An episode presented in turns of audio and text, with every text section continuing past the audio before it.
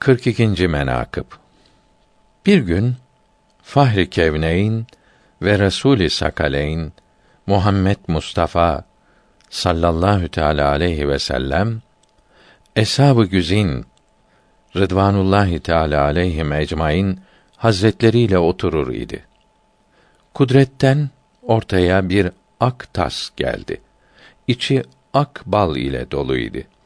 Üstünde bir ak kıl vardı. Hayret ettiler. Resulullah sallallahu teala aleyhi ve sellem hazretleri buyurdular ki: Gelin her birimiz bu üçüne bir temsil getirmeyince el sürmeyelim. Hazreti Ebu Bekr radıyallahu teâlâ an buyurdu ki, Resulullah Hazretleri bu tastan nurludur. Resulullah ile konuşmak bu baldan tatlıdır.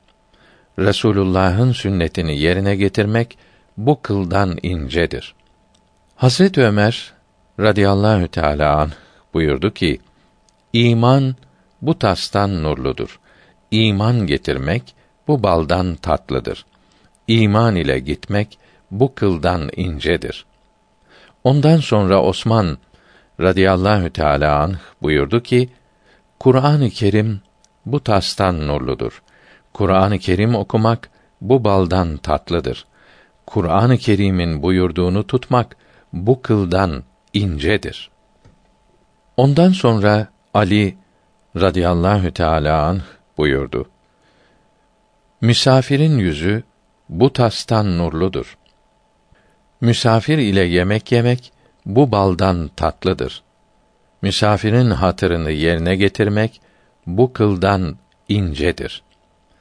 Ondan sonra Hazreti Ayşe radıyallahu teala anha buyurdu ki: Halal zevcin yüzü bu tastan nurludur. Halaliyle söyleşmek bu baldan tatlıdır. Halalin hizmetini yerine getirmek bu kıldan incedir.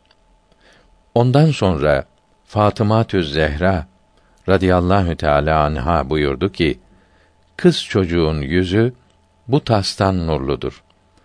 Annesini babasını sever olması bu baldan tatlıdır. Kız çocuğunun ayıpsız evlenmesi bu kıldan incedir. Ondan sonra Fahri Alem sallallahu teala aleyhi ve sellem buyurdu ki: Ümmetimin yüzü bu tastan nurludur. Ümmetim için şefaat bu baldan tatlıdır. Şefaatin kabul olması bu kıldan ince